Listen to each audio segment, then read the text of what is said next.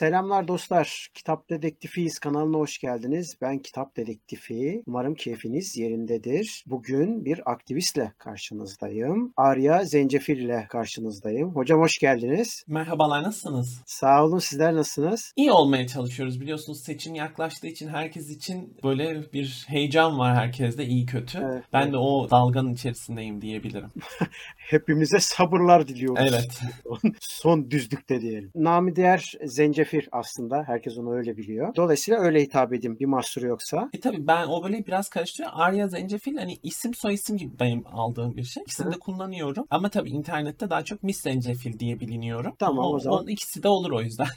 Tamam, tamamdır. Konumuz aslında transfeminist felsefe üzerine bugün konuşacağız. Bu konuya bir yönüyle de tartışacağız. Ben Deniz cahil olarak bu konuda size sorular yöneteceğim ve cevaplarını almaya çalışacağız. Biraz işin felsefesine ineceğiz. O zaman ilk soruyla başlayalım izninizle. Tabii estağfurullah bu arada yani bu konu çok bilinmemesinin nedeni belki geliriz. Bayağı sansürlenen insanlarız. Yani sansürlenen bir felsefeye geçiyorum. Sansürlenen insanlar translar. O yüzden insanların ben bilmemesini hep şey alıyorum. İnsanlar böyle şey ya bir noktada medya, bir noktada devlet politikaları, bir noktada işte bu sadece Türkiye değil bütün dünyada olan bir sansürden dolayı. O yüzden genellikle bu şey oluyorum. Yani estağfurullah bilmemek bu konuda çok normal çünkü inanılmaz bir sansür var. inanılmaz bir kara propaganda var. O yüzden de teşekkür ederim çağırdığınız için. Hani bunları konuşmak önemli meseleler. Bunların üzerine konuşabilmek, tartışabilmek çok önemli olduğunu düşünüyorum. Evet, evet kesinlikle. Ben de muhtemelen birazdan gireceğim. Bizim mesela kültürel aktarımlardan da kaynaklı olarak bazı sıkıntılar, bazı yargılar tırnak içerisinde var. Dolayısıyla bu konuları bir konuşmak lazım. Bir de mesela şeyi de konuşmak istiyorum. Yani mesela sadece transfeminizm üzerinden bazı konular konuşuluyor ama birey olarak da mesela feminizm açısından da şey vardır ya her zaman. Kadınla erkek arasındaki eşitlik noktasında ya işte erkeğin eşitliği için de aslında feminizm gereklidir düşüncesi var ki gayet haklı bir gerekçe. Dolayısıyla da bu noktada aslında bizim geldiğimiz süreçlere bakıyorum. Erkeğe de çok ciddi yükler yüklüyor. Öte yandan da kadına zaten ekstra yükler yüklüyor. Ama erkek bunu avantaja çeviriyor tırnak içerisinde. Kadını ezme noktasına getiriyor. Şimdi bunları da konuşacağız. Ben o zaman ilk soruyla başlıyorum. Tabii buyurun. Transfeminist felsefeden bahsettik az önce. Felsefenin tanımını rica edeceğim ve aynı zamanda hedefleri ve ilkeleri nelerdir desek neler dersiniz? Transfeminizm, transfeminist düşünce bu noktada felsefe, feminizmin aslında içerisinde daha yeni görülmeye başlanan trans insanlarla ilgilenen onların patriarkal, cis heteropatriarkal dediğimiz düzen karşısında haklarını savunan, onların özgürlüğü için çalışan, hani trans liberation dediğimiz trans özgürlüğü için çalışan bir felsefe akımı. Transların hayat kalitesini arttırmak. Transların bu sistem içerisinde ön yargılarla şeytanlaştırılıp hayattan kopmasını engellemek, kendilerinin toplumun bir parçası olarak ait oldukları yerde bulunmasına, insan haklarını kavuşmalarını hedefleyen bir e, düşünce grubu, düşünce sistemi. Buna neden ulaşamadığımızı da inceleyen. Bir yerde bunun aktivizm kısmı var, bir de bunun felsefe kısmı var. Felsefe kısmı neden ulaşamıyoruzu da inceliyor.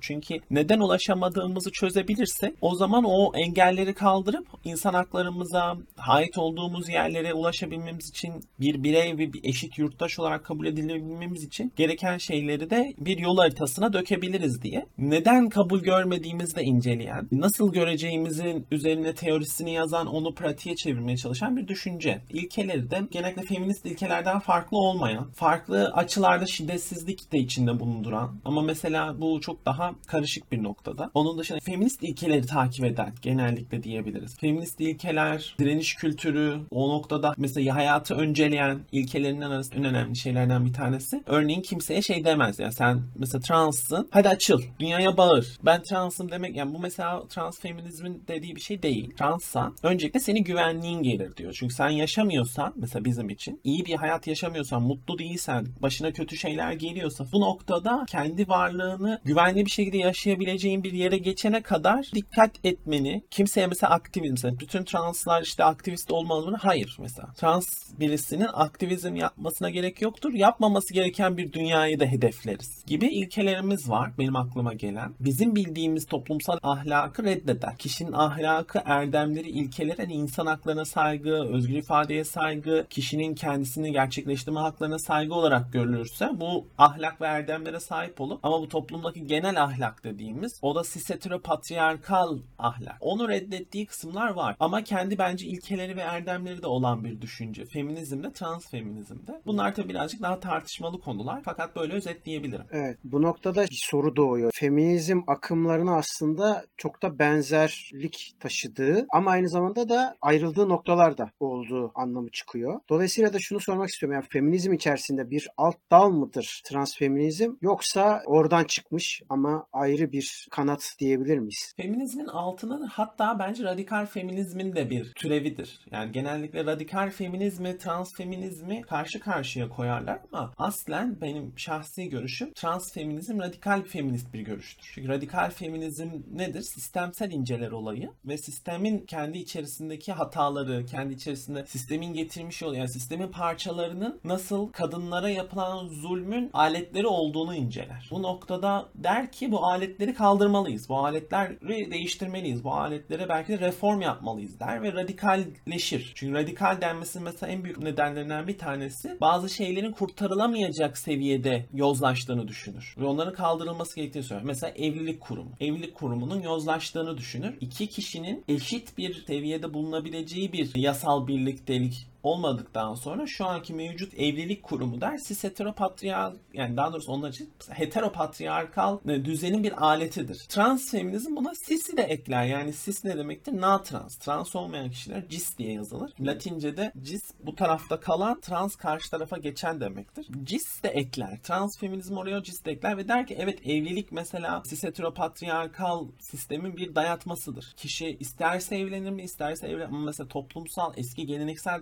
toplumda evlenmesi beklenir kişinin. Kimle evlenmesi beklenir? Karşı cinsle evlenmesi beklenir ve çocuk yapmaları beklenir. Bu da sistemin devamlılığını getirmek için ve radikal feminizm bunu eleştirir. O yüzden radikaldir adı. E şimdi trans feminizmin de bu noktada eleştirileri var. Böyle olduğu zaman şey oluyor. Sanki radikal feminizm çok ayrı bir şey trans feminizmden. Radikal feminizmin bence bir yan türü. Ancak ne yazık ki özellikle internette olan tartışmalarda feminist diskurun yeterince yayılmaması, aslında okunmaması, ülkemizde kulaktan dolma bunların aktarıldığı için kendilerine radikal feminist deyip ama ben kocama kahve yapacak bir radikal feministim diyen insanlar gördüm ben. Şimdi radikal feminizm diyor ki seks bile yapmamalısın. Çünkü seks diyor bir şiddet türüdür. Erkek zihnen sana sahip olduğunu düşündüğü için sen aslında patriarkal bir şiddetin parçası oluyorsun. Sana aslında ne kadar iyi bir insan olsa da böyle düşünmese de sistem erkeği aktif konuma koyup seni pasif konuma koyduğu sürece yani bunları böyle isimler koyduğu sürece aslında patriarkal bir şiddetin de içindesindir. O yüzden erkeklerle seks yapmamak gerekir der mesela. Andrea Dworkin bunu böyle açıklar. O yüzden hani internette trans feminizmi radikal feminizme ayrı görmek ya da bunları birbirine düşman görmek ya da mesela trans feminizmi çok ayrı bir şey işte liberal feminizm diye bir şey var o ayrı bir şey görmek falan yani bence genellikle kavram karmaşası oluyor. Feminist incelemenin yöntemleri nedir? Kadını bir sosyal sınıf olarak ele almak ve sosyal sınıf olarak ele aldıktan sonra kadının belli başlı patriarkal dediğimiz ataerkil sistemler tarafından hor görüldüğünü, zulüm edildiğini görmek bu okuma feminist okumadır. Yani bunu yaptığımız zaman bu temelimizse ve bu varsayım kabul ediyorsak feminist oluyor. Yani kadın sosyal bir sınıftır ve ataerkiden zulüm görmektedir. Bu feminizmin en temelidir. Yani kademde ve liberal feminizmde, radikal feminizmde bunu kabul ederekçe başlar. Yani sen bunu kabul etmiyorsan feminist bir okuma yapamıyorsun. O noktada trans feminizm de der ki siz heteropatriyarkal bir sistem vardır. Kadın bir sınıftır. Kadına bunlar yapılır. Örneğin denir ki hatta trans mizojini der. Trans kadınlara yapılan mizojiniyle siz kadının yaşadığı mizojininin kesişim noktaları vardır. Ayrım noktaları vardır. Bunları da kabul eder. Kesişimseldir. Trans feminizm kesişimsel bir feminizmdir. O noktada radikal ve kesişimsel feminizmin ya bu arada bence kesişimsel feminizm de radikal. Kesişimsel feminizmde kadının yalnızca yekpare kadın olduğunu değil aynı zamanda dili, dini, ırkı, inancı bunlarıyla da toplumda farklı sorunlarla karşılaştığını, karşılaşabileceğini görür ve hatta şunu der ya mesela siyah kadınlarla beyaz kadınlar. Örneğin Amerika'da beyaz bir kadın siyah bir kadından daha ayrıcalıklı. Bu ayrıcalık okumasını yaptığımız zaman da kesişimsel feminizme giriyoruz. Oradaki mesele de tabii ki mesela beyaz kadınların derdi tasası sıkıntısı yok demek değil. Ama beyaz bir kadın hiçbir zaman ırkından dolayı problem yaşamayacaktır demek. Genellikle ayrıcalık da yanlış anlaşılan bir mesele. Yani mesela siz kadınlar trans kadınlardan ayrıcalıklıdır dediğimiz zaman genellikle şey oluyor. Aa ayrıcalık şey yapıyorsunuz siz bizden hak mı çalmaya çalışıyorsunuz gibi bir yorum yapılır. Ama hayır sen trans kimliğine sahip olmadığın zaman hiçbir zaman bununla ilgili bir problem yaşamayacaksındır. Bu bir noktada ayrıcalık verir sana. Atıyorum adet gördüğün için ve adet görüp de devlet buna mesela atıyorum ücretsiz hijyenik pet sağlamadığı için ya da örneğin deprem felaketinde gördük. Kişisel hijyen malzemelerine ulaşamadığı için bu da bir sis kadın olarak yaşadığım mizojinidir. Ve lakin biz şunu da duyuyoruz. Nedir mesela trans bir kadına trans olduğu için orada yardım kuyruğuna giremiyor. Orada ona şiddet gösteriyorlar, zorbalık gösteriyorlar. Bu ikisi de kadın oldukları için toplumca ötekileştirilebilen insanlar. Burada kesişimsellik görüyoruz. İkisi de kadın oldukları için ihtiyaçları önemsenmiyor. Fakat hangi ihtiyaçlarının önemsenmediği de işte o kimlikleriyle geliyor. Mesela siyah bir kadın, Kürt bir kadın, Süryani bir kadın, işte dini inancı bilmem nesi falan. Burada kadın olup hangi dertlerinin, tasalarının görülmediği de kesişimsel feminizmde der ki yani sen yekpare kadın değilsin. Mesela Kürt kadınsın, siyah kadınsın, trans kadınsın. Senin bir kimliğin daha var. O kimlik kesişiyor ve yaşadığın sorunları arttırıyor ya da farklılaştırıyor. Ama bunlar demek değil ki bunlar kadın mücadelesinin dışında. İşte bu şekilde özetleyebiliriz. O yüzden trans feminizm de trans bireylerin yaşadığı problemlere odaklanan kısmı. Ama ana akım radikaldir ve feminizme bağlanır. Çünkü aynı dertleri, aynı tasaları ve aynı inceleme yöntemlerini kullanır. Ben bu noktada sermaye gruplarındaki hani patron sınıfı diye tabir edilen kişilerden bahsediyorum. Oradaki kadın patron daha acımasız oluyor. Çünkü erkeğin hegemonyası içerisinde kendini ispat etmeye çalışıyor. Dolayısıyla daha çok ezici oluyor. Ama öte yandan da eşinden belki de şiddet görüyor. Belki de ayrımcılık görüyor. Ama aynı ayrımcılığı ya da bir benzerini bir kadın işçiye daha beterini yapıyor. Bu sizin anlattıklarınız dolaylı da olsa ben de bunu canlandırdım. Ona da şunu söyleyebilirim ki şimdi ikinci dalga feminizm tarihsel olarak aslında şeydir. Der ki kadın orada mesela ekstradan kötü değil. Onu bir erkek yaptığında göze batmıyor. Hı. Ama kadın yaptığı zaman daha işte şirret, acımasız. Aslında erkek de aynı şeyleri yapıyor. Hı. Kendisini kanıtlamak için. O kadına yakıştırılmadığı için batıyor. İkinci dalga feminizm bunu diyor. Üçüncü dalga feminizmde de deniyor ki evet bu doğru ama mesela bir kadının CEO olması, sermayedar olması eğer ki yani hala altına başka kadınları sömürüyorsa mesela atıyorum Adidas'ın CEO'su oldu. Ne yapıyorsun? Singapur'da işte saati 11 dolara kadın çalıştırıyorsun. Burada mesela kutlamamız gereken bir şey yok diyor. Çünkü o kadın başarıyor bir şeyleri evet ama sistemin bir parçası olmuş ve patriarkal zulüm başka ülkelerde devam ediyor. Bu onu engellemiyor diye. Mesela 3. dalga feminizm bunu dediğiniz gibi daha ekonomik bir şekilde eleştirir. Kadının daha şirret olması değil olay. Böyle bir şey var mı yok mu zaten bunu bilemeyiz diyor. Çünkü kişisel özellik olarak da bunu yapabilir neticede. Yani erkek ve kadın patron aynıdır. İkisi de patrondur günün sonunda. Ve bayerlerde bir sweatshop'ta birilerini sömürüyor bu der. Yani doğaya ki zarar veriyor ya da bir şey yapıyor. O yüzden mesela en büyük ikinci dalga ve üçüncü dalga arasındaki farklardan bir tanesi odur. Her kadın üçüncü dalgada başarılı bir noktaya geldiği zaman aa tebrikler işte CEO oldun. Aa başbakan oldu. E mesela atıyorum şimdi Hillary Clinton 2016'da kazansaydı o bombalayacaktı işte Suriye'yi bilmem neyi falan. E şimdi bir kadın bombalayınca bu alkış meselesi mi? Bu Amerika'da falan çok olan bir şey işte. Bir tane helikopter var, savaş helikopteri. Demişler ki bütün askerler içindeki gay. Gökkuşağı bayrağı koymuşlar. E yani gaylerin bombalaması daha mı iyi? Değil. Tamam gayler asker olabilmiş ya da bir yere gelebilmişler. Wow çok iyi dememiz mi gerekiyor? Çünkü aslında geldikleri nokta Amerikan savaş endüstrisinin bir aleti olmuş yani. Şimdi onun üzerine istersen gökkuşağı bayrağı koy, istersen git Marksist bayrak yapıştır. De ki hepsi sol görüşlü savaş pilotları. Yani ama yaptıkları şey belli. Gidiyorsun bir başka bir ülkede savaş yapıyorsun. O noktada mesela feminizm içerisinde de tabii ki büyük ayrımlar var. Üçüncü dalga feminizm kesişimsel olduğu için beyaz bir kadının mesela siyahlara Amerikan tarihinde de çok görülür. Hatta bu diğer trans meselelerinde de yankılanır. İşte siyahlar tacizcidir, tecavüzcüdür, işgalcidir. Onlara hiçbir şey yetmez. Onlar böyledir. Biz kadınlarımızı koruyalım. Çok ünlü davalar vardır mesela 14 yaşında Emmett Till'di sanırım. 50 sene falan önce olan bir olay. Yanlış adını söylediysem yorumlarda beni lütfen düzeltin. Emmett Till diye hatırlıyorum. Ya diyor ki çocuğa çocuk beni bana öpücük yolladı mı taciz ettim falan diyor. Çocuğu kadının işte kardeşi kocası bilmem nesi boğuyor çocuğu öldürüyor. Yıllarca da bunun davası oluyor. Davadan bunlar aklanıyor. Çok yakın bir süre içerisinde evet biz bu çocuğa haksızlık etmiştik. Kanıtlar çocuğun tacizci olmadığını gösteriyor. Siyah 14 yaşındaki çocuk. Bunlara ceza verelim ama kaç sene geçmiş? 50-60 sene geçmiş yani. O suçu işleyen katiller, ırkçılar zaten gitmişler falan. Biz mesela bu retoriğin, bu ben Amerikan kültür mezunu olduğum için bunları söylüyorum. Yoksa Türkiye'de orada burada bambaşka örnekleri var. Kişiye bu suç atılıyor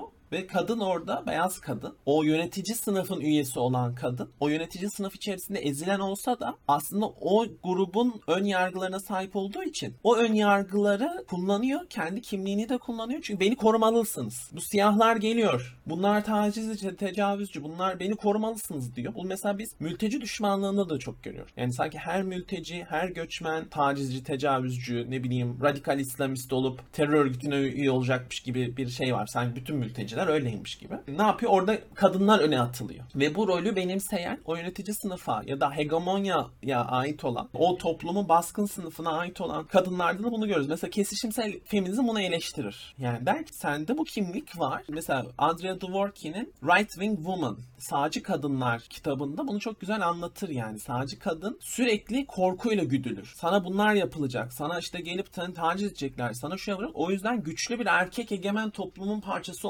olmalısın diye. O korku güdülerek kendisinin korkularını kullanarak onu özgürlüğünden ya da işte liberal politikalardan ya da işte kendisine fayda sağlayacak şeylerden uzaklaştırmaya çalışırlar. Ona annelik kutsallığı verirler. Anne sen annesin. Sen evinin kadını olmalısın. Bak dışarısı çok kötü bir dünya falan diye. Bu noktada mesela ikinci dalga feminizmin buna karşı çok cevabı yoktur. Çünkü kadın bir yere gelirse kimliklerin çarpışmasına bakmaz. Biz onu üçüncüde görüyoruz. O yüzden de önemli yani trans feminizm içerisinde. Yani mesela bir kadın patron daha iyidir daha kötüdür önemli değil. O şu an bir patron. Daha şirret olabilir. Çok dünyanın en tatlı patronu olabilir. Ama önemli değil. O bir patron. Aşağısındakileri sömürüyor mu? Onlara haklarını veriyor mu? Sigortalarını zamanında yatırıyor mu? Çalışan bir kadın adet döneminde ya da mesela emzirme döneminde falan izin alabiliyor mu? Mesela üçüncü dalga feminizm bunları sorar. Bu biraz uzun bir cevap oldu ama çok da güzel bağlandı diye düşünüyorum. Evet evet evet. Zaten özellikle Sovyet etkisini ben bunda çok ciddi akımlara aslında etki yaptığını düşünüyorum. Zaten önceki süreçte tırnak içerisinde birinci dalgada mesela cadılık avından gelen bir süreç var sonuç itibariyle. İkinci dalgada daha farklı bir aslında sol sosyalist bir dolayısıyla dünya hep böyle sınıfsal bakalım. Başka şekilde hiçbir şekilde yorumlanmaz. Sizin bahsettiğiniz kesişimler kesinlikle yoktur. Bu iş böyledir. İşte işçi vardır, patron vardır. Ha bu kadar. Bu kadar basittir. Hatta bunun üzerinden bize çok fazla tırnak içerisinde mitler anlattılar. Bulunduğumuz oluşumlar içerisinde vesaire. Üçüncü dalga zaten bunlara itirazdı ve de çöküş anlamında da. Dolayısıyla hiç uzun olmadı. Onu demek istiyorum yani. ben şunu sormak istiyorum. Feminizm içerisinde de trans bireylerin karşılaştıkları zorluklara nasıl bakıyorlar ve bunlarla trans bireyler nasıl başa çıkıyor? Dolayısıyla da baskı ve ayrımcılık noktasında nasıl bir çözüm öneriyor? Şimdi şöyle mesela demin bahsettim trans mizojini ve trans misandri yani bu Latince'de işte mis takısı oradaki misandri ve mizojindeki takı nefret ya da işte kötülük cini androgyniden erkeklikle mizojini jine ciniden kadın şeyini getirir Latince'de. Trans mizojini ve trans misandri diye mesela ayırdığımız meseleleri var. Çünkü dediğimiz gibi translar dediğimiz zaman içinde bir sürü insan olan bir grup. Şimdi mesela bir de non-binary translar var. Yani erkek ya da kadın olarak kendisini tanımlamayan fakat atanmış cinsiyetinde şimdi bir kişi kendisini ifade etmiyorsa onu trans diyoruz. Yani atanmış cinsiyet nedir? Erkeksin, kadınsın ya da başka bir dünyada sana atıyorum bilmem ne cinsiyetisin dediler doğduğu zaman. Sen büyüdüğün zaman buna uymuyorsan trans oluyorsun. O yüzden mesela non-binary translar da var. Şimdi non-binary translar işte trans kadınlar, trans erkekler her biri ayrı sorunlar yaşıyor ve bunları ayrı çatılar altında inceliyoruz. Mesela çok komik bir örnektir bu. Birisi diyor ki hamile kadınlar demeyelim, hamile insanlar diyelim. Şimdi hamile insanlar niye diyorsun? Çünkü trans erkekler de biyolojik olarak hamile kalma özelliğine sahip. O zaman cis heteropatriarkal dünyanın dışında erkek birisi de hamile kalabiliyor. Şimdi hamile kadınlar değil de hamile insanlar diyerek herkesi kapsayalım dendiği zaman bir anda mesela muhafazakarlar ya da transfobikler ya da bu konuyu daha üst üzerine düşünmemiş insanlar bir anda şey diyor. Ya olur mu ya kadının adı siliniyor diyor. Şimdi burada hem bir trans mizojini var hem de bir trans misandri var. Yani hem trans erkeklere karşı bir ön yargı var hem de trans kadınlara karşı bir ön yargı var. Diyor ki bu muhafazakarlar bu trans kadınlar da her yeri ele geçirmeye çalışıyor. Oysa bunun bizimle bir alakası yok. Biz zaten şey demiyoruz. Mesela trans kadınlar hamile kalacak demiyoruz. Trans kadının konuyla alakası yok. Bir anda parmaklar trans kadınlara dönüyor. Sizden çıktı bu mesele falan. Orada böyle bizimle alakalı trans erkeklerle alakalı bir mesele bu. Orada trans erkeklerde siliniyor. Varlığı bile gözükmeyen, varlığı sürekli silinen, ignorlanan, görmezden gelinen bir grup olarak burada bir trans mizojini var. Nedir? Dünyadaki her kötü şey sanki trans kadınlardan geliyor. Bir öcüleştirme, bir şeytanlaştırma var. İlk hedef hep trans kadınlar oluyor. Trans erkeklerde trans misandri nasıl yaşıyor?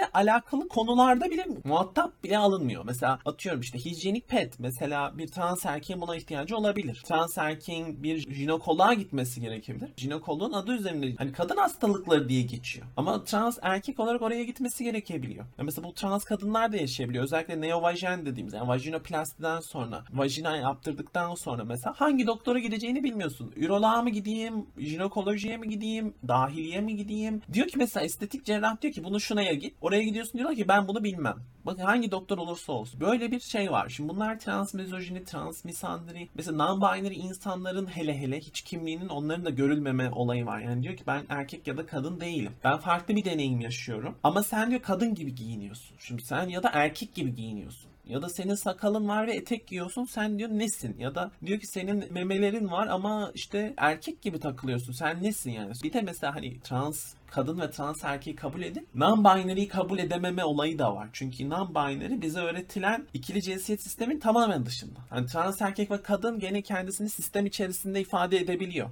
siz heteropatriarkal sistem içerisinde hani ben bu tarafa yakınım ya da bu tarafa yakınım diyerek kendisine bir çapa bulabiliyor ama non-binary'ler bunu da bulamıyor. Şimdi bunların etkisi altında trans feminizm bu sorunları inceliyor, tespit ediyor ve diyor ki buna ne yapabiliriz? Örneğin cinsiyetsiz tuvaletler. Cinsiyetsiz tuvalet meselesi bunun çok güzel bir örneği. Şimdi trans feminizm ve mesela radikal feminizmde Andrea Dworkin der ki cinsiyet tamamen kaldırılmalı. Cinsiyet olmamalı. Yani kadın ve erkek eşit mi olmasını istiyorsunuz? O zaman kadını ve erkekle düşünmeyi bırakmamız lazım diyor. Bunu radikal feministler diyor mesela. Şimdi hatta mesela toplumsal cinsiyetsizleştirileceğiz diye mesela muhafazakarlar çok korku çanı çalar. Nedir? Toplumsal cinsiyeti getirip bizi cinsiyetsizleştirecekler. Mesela bu LGBT artı lafı değildir aslında. LGBT artı akımlarına ait bir şey değildir. Bu radikal feminizm der bunu. Hani erkeği ve kadını bunlar toplumsal kurgulardır. Bunları yok edersek diyor yani sadece biyolojik olarak üreme görevlerimiz kalırsa geriye, çünkü üreme görevlerine bir sosyal bir anlam atanmazsa cinsiyet ortadan kalkacaktır ve çoğu sorun çözülecektir diyor. Çünkü herkes cinsiyetine göre yaşamayacaktır diyor. Bunlar toplumsal kurgulardır diyor. E şimdi mesela bu yerde cinsiyetsiz tuvalet bunun en son noktasıdır. Çünkü ben hep şunu söyleyeyim yani erkek ve kadın tuvaleti olması meselesi aslında bir pembe otobüsçülüktür. Erkeğin ve kadının sosyal alanlarda ayrı tutulması gerektiğinin savunulduğu yegane kalmış alanlardan bir tanesidir ve bir mantığı yoktur. Ben bunu mesela sorduğum zaman cis insanlara, işte hetero insanlara, buna karşı olan insanlara sorduğumuz zaman e erkeklerle kadınlar aynı yerde mi işesin? E bu evinde yapıyorsun sen bunu. Anne, baba, çoluk, çocuk bunlar aynı evde işiyorsun. Mesela şunu da duydum. Erkekler daha pis, erkekler tuvaletleri daha pis olur. Kadınlar orada tuvalete mi girsin de duydum. Bunlar daha kolay şeyler. Ya mesela biri diyor ki penisliler bir tarafı olsun, vajinalılar bir tarafı olsun diyor. E şimdi orada mesela trans erkeklerin hala vajinası var. Kaslı maslı, sakallı bir adam. Ya diyor ki ben sakallı adam kadın tuvaletinde istemiyorum diyorsun. E vajinalı insanlar buraya sadece girsin diyorsun. E trans erkekler var. Bakın yine silmelerinin bir örneği. Diyor ki ben diyor sakallı bilmem ne adamları diyor istemiyorum. Yani e trans kadınlarda yok bu da. Yani trans kadınların çoğu toplumsal kadın normuna uyan insanlar. Yani aslında onlarda sakal makal kasmas bilmem ne yok. Burada siz heteropatriarkanın büyük bir sınav verdiğini görüyoruz kendi içinde. Çünkü bir yerlere bir şeyler atıyor. Sakala erkeklik atıyor. Kaslı olmaya erkeklik atıyor. İzbandut gibi olmaya erkeklik atıyor. Ya da ne bileyim işte diyor ki penis vajina ama bunları yıkan bir şey var karşıda. Şimdi cinsiyetsiz tuvalet de nedir? Yani herkes girsin, istediği gibi girsin çıksın. Şimdi bunu şöyle yorumluyor. Yani bizi cinsiyetsizleştirmek istiyorlar. Hayır aslında şöyle bir şey var. Nasıl ki biz yolda sokakta, sınıfta, ne bileyim kafede kadınlı erkekli oturabiliyorsa tuvalete de kadınlı erkekli beraber girebiliriz. Çünkü birisinin nasıl ki bir kafede tek başına bir kadının çay içmesi tacizi ve tecavüzü meşrulaştırmıyorsa, gece tek başına sokakta eteğiyle yürümesi tacize tecavüzü meşrulaştırmıyorsa, senin yanında işemesi de tacizi ve tecavüzü meşrulaştırmıyor. Senin yanında ne bileyim makyajını tazelemesi de tacizi ve tecavüzü meşrulaştırmıyor. Bu yüzden burada hani kadın erkek ayrımının savunusunda bir düşünce var. Yani yine pembe otobüsçü, haremlik selamlık düşüncesi var. Kadın ve erkeğin fıtrat olarak ayrı olduğu ve bunların ayrı tutulması gerektiği. Ne için hem de kadının güvenliği bahane edilerek. Oysa kadının güvenliğini ne sağlar? Erkeğin had bilmesi, cüretini bilmesi ve yasaların da eşit bir şekilde vatandaşlarını koruması kadını koruyacaktır. Yani kadınları biz ayrı yerlerde tuttuğumuz zaman taciz, tecavüz bilmem ne bunlar engel olmuyor. Zaten mesela bir erkek istediği gibi bir kadın tuvaletine girip şu an yapabilir. Hiçbir kadın tuvaletinin kapısında bekçi yok. Aç bakalım sende ne varmış diye bir kapıda bekleyen birisi yok. Yani zaten herhangi bir durumda olabilir. Aynı zamanda mesela kadının da cinsel şiddet faili olabileceği gücünü elinden alıyor. Kadın da gayet cinsel şiddet uygulayabilecek bir varlık. Ama siz heteropatriarkal yapıda o bir melek olduğu için ya da o kadar saf bir varlık ya da o kadar etkisiz eleman ki bir kadının mesela bir erkeği ellemesi ne olacak ya niye hoşuna gitsin diye görülür. Aa ne güzel işte kadın seni ellemiş ama oysa o da taciz. Yani kadınların da ben mesela çok gece hayatında özellikle drag queen showlarında falan benim arkadaşlarımı çok ellediğini bilmem ne yaptığını onu yaptığını gördüm. Çünkü niye şöyle bir düşünce var. Ben kadının benim yaptığım taciz olamaz. Ama oysa sen de benim vücuduma benden izinsiz dokunuyorsun. Mahrem yerlerime benden izinsiz dokunuyorsun. Yani bu da bir şey. İşte burada trans feminizm ya da radikal feminizm bunları inceler ve der ki yani bakın siz heteropatriarkal şeyde taciz etme gücü bile erkekte. Hani bunu bir güç olarak gördüğü için sistem. Kadın isterse size neler neler yapsın. Onun önemi yok. Sen ondan gücenmemelisin. O çünkü önemli. Tek gerçek tehlike tanımadığın erkeklerdir. Tanımadığın erkeklerden de tanıdığın erkeklere sığınacaksın. Bu büyük mitin oluşumunda bu tuvaletler, işte pembe otobüsler, haremlik selamlık bunların hepsi bunun içerisinde. Şimdi radikal feminizm ya da trans feminizm de diyor ki hay tuvalet cinsiyetsiz olsun. Ha, bu arada şeyde denir hani erkek ve kadın tuvaleti de dursun hani önemli değil. Ama kendini rahat hisseden mesela non-binary'lerde erkek ya da kadın tuvaletine girmek istemiyor. Çünkü oradaki insanlara da uymadıkları için en iyisinden garip bakışlarla karşılaşıyorlar. En kötüsü orada zorbalığa uğruyorlar. Diyor ki cinsiyetsiz tuvalet olsun. Yani mesela bunların arkasında aslında bir sürü derin mesele var. Cinsiyetsiz tuvalet olsun, kadın tuvaleti olsun, erkek tuvaleti olsun. Aslında bana çok şey geliyor hani insanlar üzerine düşünmüyor sadece şey gibi düşün işte. Translar gelecek orada da travestiler gelecek. Bizi rahatsız edecekler. Bu. Bütün düşünce bu. Yine orada trans erkek ve non-binary'lerin silindiğini görüyoruz. Mesela bu çok basit bir örnekti bu konu olarak. Transfeminizm buradaki bu toplumsal çelişkileri aslında gösteriyor. Yani sizin kurduğunuz sistem içerisinde bazı insanlar cis olsun, trans olsun, ikisi de olmasın, kimlikleri ne olursa olsun problem yaşayacaklar diyor. Yani Amerika'da bundan 50 sene önce beyazlarla siyahların da tuvaleti ayrıydı. Yani beyazlarla siyahların tuvaletinin ayrı olmasının herhangi bir biyolojik, herhangi bir akla mantığa sığan, herhangi bir bilimsel, herhangi bir şey karşılığı var yok. Aynı demin bahsettiğim siyahlara ön yargı ve ırkçılıktan dolayı bu ayrı tuvaletler vardı. Biz de bugün öcünün o zaman öcüler siyahlarmış. Türkiye'de LGBT artılar üzerine olan siyasi öcüleştirme bu kadar spesifik değil. Genel bir ad. Sadece LGBT adı kullanılıyor. Spesifik olarak sorulursa bireyine karşı değiliz, propagandasına karşıyız diye cevap veriliyor. Hayır Amerika'da şu an bildiğiniz bir öcü. Bizimle aynı sporlarla girmesin. Bizimle aynı tuvalete girmesin. Okulda bile ilacına okulda işte öğretmenleri gitsin ailesine gammazlasın. İşte çocuğu gibi tam bir siyasi öcüleştirmenin ortasındayız. Umarım bu konu örneği üzerinden anlatabilmişim. Hani transfeminizmin tam olarak nasıl işlediğini, örneklendirdiğini bu meselede. Evet, evet. Evet evet gayet güzel anlattınız. Açıklayıcı olması her açıdan daha etkileyici oluyor bence. Çünkü çok basit gibi gözüken şeyler aslında ne kadar zor ve nasıl mücadele gerektiğini de gösteriyor. Şimdi hocam trans erkeklerin ve trans olmayan kadınların konumunu trans feminizm nasıl değerlendiriyor diye sormak istiyorum. Bir de trans erkekler ve trans olmayan kadınlar arasında dayanışma sizce kurulabilir mi? Az önce mesela birçok ayrılıklardan bahsettiğiniz görüşler anlamında söylüyorum. Feminizmin özellikle radikal feminizmde de bazı trans feministlere yargılar var. Dolayısıyla da bu noktada dayanışma sağlanabilir mi? Genellikle ne yazık ki yani trans feminizmi eleştiren insanlar özellikle de sağ medyanın, muhafazakar medyanın ilettiği, egzajere ettiği olayları bize tekrardan söylüyor. Mesela işte Lia Thomas diye bir yüzücü bir kadın var mesela. Onu sanki şey gibi yani ya böyle hani bir anda kad- erkekti kadın oldu ve şu an bütün sporları domine ediyor gibi falan anlatıyorlar. Oysa bir tane yarışmayı kazandı. Ondan sonra hani normal dereceli diğer mesela hiçbir dünya rekoru olmayan yani ondan daha hızlı yüzen sis kadınların olduğu bir dünyada ona sürekli böyle bir rekortmen bütün her şeyi mahvettiği bilmem ne diye bir de üniversiteler arası seviyede yarışıyor yani. Mesela burada onu alıyor diyor ki işte siz işte kadın sporlarını yok etmek istiyorsunuz ama orada şeyi hiçbir zaman sormuyorlar. Kadın sporlarına gelen maddi yardım ne derecede? Mesela kadın sporları onlar yeterince sponsor bulabiliyor mu? İşte kadın sporcular güzellik normlarına uymadığı halde modellik yapabiliyorlar mesela erkek sporcular gibi. İşte niye modellik diyorum? Çünkü o sporcular için çok önemli bir aynı zamanda gelir kaynağı. Mesela işte büyük bir sporcusun bir derginin kapağına çıktığı zaman bu sana bir gelir kaynağı. Ya mesela bunları konuşmuyorlar da şeyi konuşuyor işte bir tane trans kadın sporcu milyonda bir olan bir şey. Milyonda birden bile daha fazladır belki. Çünkü karşılaştırabileceğimiz başka trans kadın sporcu yok yani yüzmede. Yani milyonda bile az demek ki. O yarıştı ve bütün her şey mahvoldu gibi gözüküyorlar ve bu şekilde aslında ne oluyor?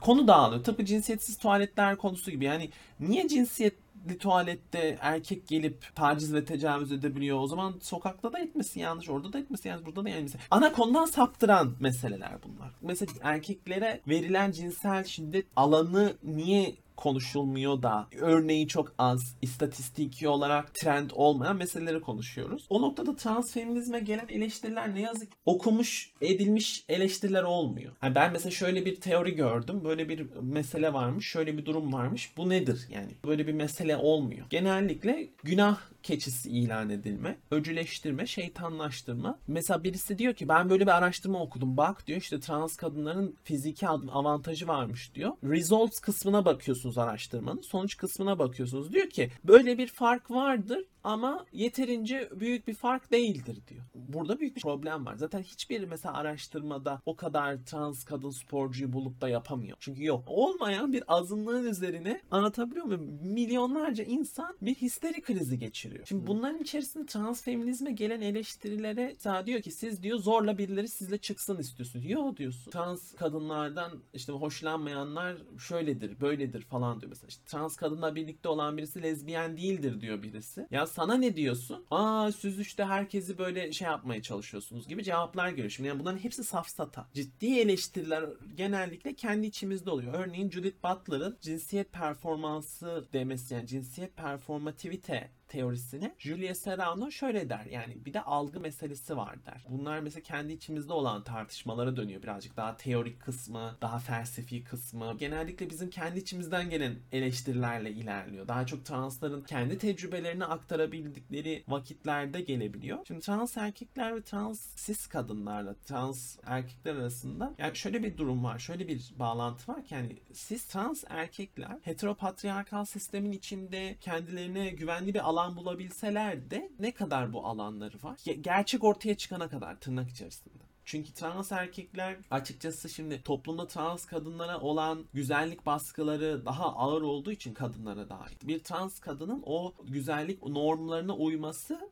daha uzun vakit alabiliyor, daha zor olabiliyor. Ama trans erkekler sakalı çıktıktan sonra, memelerini sakladıktan ya da aldıktan sonra bir trans erkek uyum süreci sonrasında yani çok anlaşılması zor oluyor genellikle. Şimdi öyle olduğu zaman da çoğu noktada aslında erkek ayrıcalıklarına ulaşıyorlar. Günün sonunda trans erkekler de erkek. Trans erkekler de patriarkal sistemin yaratmış olduğu erkek rolünü bürünüp o zulmen parçası olabilirler. Bedensel olarak fakat uyum sürecini geçirip bir şey yapana kadar bir kadın tecrübesi yaşandığı için yani toplum onlara kadınlık atayıp onlara o şekilde davrandığı için gerek aileleri içerisinde gerek doktorlar arasında gerek devletin hukukunda kadının maruz kaldığı birçok problem sisteme onlar da maruz kalmaktadır. O yüzden feminizmin mücadelesi tam da dediğiniz gibi hani erkekler de özgürleşecek. Tüm dünya özgürleşecek çünkü kadınlar özgür olduğu zaman. Niye siz heteropatriarkal sistemin zincirleri kırılacak? Yani bu noktada mesela feminizm kimin içindir tartışmaları var. İşte feminizm herkes için midir? Kadınlar için midir? Ben bunları birazcık yine şey gibi görüyorum. Ana konudan uzaklaşma. Feminizm kimin için? Asıl amacımız cis heteropatriarkal sistemin değişmesi ise cis heteropatriarkal sistemden 7'den 77'ye. Daha doğan çocuk interseksinden tutun trans erkeğine, trans kadınına, cis gayine, lezbiyene herkes etkileniyor cis heteropatriarkal sistem altında. Feminizm kimin içindir tartışmaktansa e, insanların haklarına odaklanmak bence her zaman daha önemli. Trans erkek mesela atıyorum hijyenik pede ulaşamıyor ya da belli ameliyatlarda problem yaşıyor ya da trans kadınlar böyle bir şey yaşıyor. İşte mesela cis kadınlarla trans kadınlar mesela ortak kullanılan bir ilaç var. Bu ilacın fiyatı 2 senede %300-400 falan arttı ve bir sürede yoktu bu ilaç. Şimdi mesela hani bu ilaç kimin içindir diye tartışmaktansa niye bu ilaca ulaşamıyoruz diye tartışmak lazım. O yüzden mesela trans erkeklerle cis kadınların, trans olmayan kadınların elbette çok kesiştiği nokta var. Biyolojik olarak bedenlerine yapılan müdahalelerden dolayı. Aynı zamanda cis kadınlar ve trans kadınlar da yaşıyor. Mesela bir tanesini kürtaj hakkını yasaklıyor. Diyor ki sen çocuğu doğuracaksın. Bana da diyorlar ki sen de diyor üreme kabiliyetinden yoksun olacak. İstediği kadını, istediği erkeği üremesini istiyor sistem. Herkesin üç çocuk yapmasını istemiyorlar. İstedikleri insanların üç çocuk yapmasını istiyorlar. Bunu düşünerek bizim mesela hareket etmemiz lazım. Bu kesişimsellik bilmem ne falan bunların hepsini anlattık. Aslında bu mücadele içerisinde bir sürü alan var. Yani birisi kendisine ben feministim, birisi ona feministim dedi diye kızsın bilmem ne. Bu heteropatriarkanın sisteminin çarkının devam ettiği gerçeğini değiştirmiyor. O yüzden mesela feminizm trans erkekler için midir? Bilmiyorum. Siz heteropatriarkal sistemin değişmesi ve daha kapsayıcı olması artık bir zümreyi el üstünde tutmaktansa herkese eşit yaklaşması sana fayda sağlayacaksa bu konuda çalışalım o zaman hep beraber. Ee, ben birazcık böyle düşünüyorum. Bazen terimlere çok kısılı kalıyoruz. Bazen birisi geliyor bana diyor ki ben transım galiba. Ol olma. Ben öyle diyorum. Yani. Önemli değil. Kendine bu etiketi yapıştırmak zorunda değilsin. Bu etiketler sadece bizim teorik olarak hukuken bir şeyleri anlatabilmemiz ve düzenin içerisinde o yazıları doldurabilmemiz için var. Sen illaki bu etiketi sana yapıştırmak zorunda değil. Böyle istediği etiketi kullanabilir. Ama o etiketlerin sosyal alanda seni reprezente edip etmemesi önemli. Kendine bir lezbiyenim dediğin zaman sonra lezbiyenler toplantısına gittiğin zaman ayrı aykırı kalıyorsan, ayrı kalıyorsan belki o zaman doğru bir terim değildir. Ama sen oradaki deneyim ve tecrübeyi paylaşıyorsan mesela o zaman senin için doğru bir terim oluyor. Çünkü yani mesela atıyorum bir erkek gitti lezbiyenler toplantısına. E şimdi kadınlık tecrübesi yaşamadığı için orada olmayacak, aykırı hissedecek. Ama örneğin bir non-binary bir insan kendisine erkek ya da kadın olarak tanımlamıyordur ama daha çok kadınlarla beraber oluyordur. Ama sen kadın değilim diyorsun. Benim hissettiğim tecrübeye bu yakın. Ben sizi anlıyorum. Siz de beni anlıyorsunuz. Önemli olan o. Ben seni, sen beni anlıyorsan etiket işte o zaman manalı oluyor. Kendine böyle demen gerek yok. Bu, bu tecrübeye ortaksan istersen ben de ki işte muzum. Bazen bu terimler çok büyüyor. Feminizm. Ben feministim. Bence hani ya da şey oluyor daha kötü yani feministim demeye utanıyor falan. O ayrı bir mesele. Hı hı. Ama daha çok kendine etiketleme zorunluluğu hissediyor. Bence etiketlemeye zorunluluğu yok. Niyet oradaysa, insan ne yaptığı şey belliyse e, etiket sadece bizim konuşmayı kolaylaştıran kelimelerimiz. Böyle özetleyebiliriz bu konuyu yani. Çünkü çok kesişimselliğin kalbinden gelen bir konu. Yani kesişimsel bir mücadele bu ve kesiştiğimiz birçok alan olabiliyor. Mesela atıyorum trans erkeklerle trans kadınlar dediğim gibi hijyenik ped meselesi. Onun da hakkı onun da hakkı ama siz şimdi yasaya şöyle yazarsanız cinsiyet hanesinde kadın yazan insanlara biz bedava ped vereceğiz dediğin zaman trans erkeğin vajinası var adet oluyor ama cinsiyet hanesinde erkek yazıyorsa bundan yararlanamıyor şimdi gibi. E, o yüzden orada diyorsun ki adet olan insanlara bunu verelim. Orada da muhafazakarlar diyor ki siz kadının adını mı siliyorsunuz? Yani işte böyle büyük bir tartışma var. Aslında kadının adı silinmiyor. Mesela bazı kadınlar var. Ben var mesela. Ben olmuyorum adet. Ya da benim mesela atıyorum babaannem anneannem artık olmuyor. Tamam Yani hani onlar bitti. Onlar siz kadın olmasına rağmen menstrual dönemi bitti. Adet olan insanlar dediğin zaman kadının adı silinmiyor. Sadece daha spesifik oluyorsun ve yasal olarak doğru kişilere doğru hizmetin gitmesini sağlıyorsun. İşte terimler de bu yüzden önemli. Yani yoksa sen kendi trans erkek demişsin, şunu demişsin, bunu demişsin önemli değil. Ama yasalar için önemli bunlar. İnsanlar maalesef ki imgelerle düşünüyor sürekli olarak. İlkel komünel dönemden de beri böyle. Enteresan olan şu, 2 milyon yıldan beri ayaktayız. Yani ayağa kalkmışız. O yıldan beri tartıştığımız konulara bak diyorum yani. Gerçekten inanılmaz şaka gibiyiz Hı. ve medeniyet diye bunu paketliyoruz yani. Bu kültür savaşı diyoruz ya sürekli. Hı, Yani mesela hı. Çok akıl ve mantıkla çözülebilecek şeyler. Yani hep şey diyor işte. Siz bilim dışısınız. Yani transların LGBT artıların bilim dışı olma şansı yok. Çünkü ben bir fenomena olarak varım. Yani bu bir kere bilim felsefesine aykırı. Ben varım. Ben diyorum ki ben böyle bir şey yaşıyorum. Bu gerçek. Ben şu an buradayım. Etten kemikten nefes alan bir varlık olarak sana bunu söylüyorum. Yani bilimsel bir fenomen olarak ben varım. O zaman bilim bunu inceleyecek, edecek, bilmem ne şey yapacak falan. Ama hayır işte kültür savaşı dediğimiz şey tam olarak bu. Yani nasıl ki şu an hükümet suni olarak bir LGBT artı üzerinden oy devşirmeye çalışıyor. Bunu dünyadaki çoğu sağ hükümet yapıyor. Ve bir bakmışsınız aslında akıl ve mantıkla çözülebilecek yani gerçekten bilen insanların bir saatte oturup çözebileceği meseleler inatla, politik kaygılarla sündükçe sünüyor, sündükçe sünüyor böyle. İnşallah bu durumlar değişecektir diye düşünüyorum. Çünkü dünyada hani Mesela Amerika seçimlerinde hiç faydalı olmadı cumhuriyetçilere. Anti-LGBT artı söylemler. Aksine çok büyük bir şey olarak onlara ikinci primary'lerde, ikinci dönem seçimlerinde e, oy kaybettirdi. Yani normalde almaları gerekenden gereken oyu alamadılar. Ben Türkiye'de de benzer bir şey olacağını düşünüyorum. Yani gerçekten millet aç yani millet önündeki tabağı düşünürken umrunda falan değil yani LGBT artı. Tabii. Tabii, Yani. tabii. Peki hocam çok teşekkür ediyorum. Çok sağ olun. Vakit ayırdınız. Çok sağ olun. Ne demek çok teşekkürler. Kanalımıza abone olup paylaşmayı, yorum yapmayı unutmayın ve aynı zamanda Askıda Kültür Sanat'la bize bilet ısmarlayabilirsiniz. Yeni konular ve konuklarda görüşmek üzere. Kendinize bakın.